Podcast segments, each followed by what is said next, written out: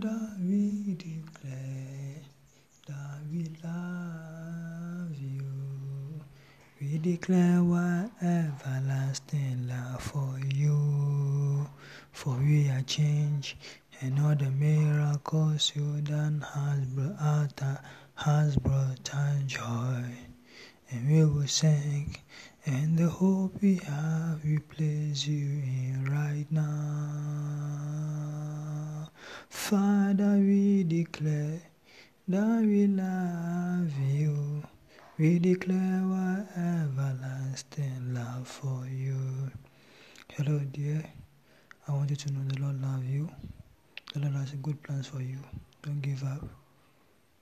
Move on. Be strong. The Lord bless you in Jesus' name. Amen.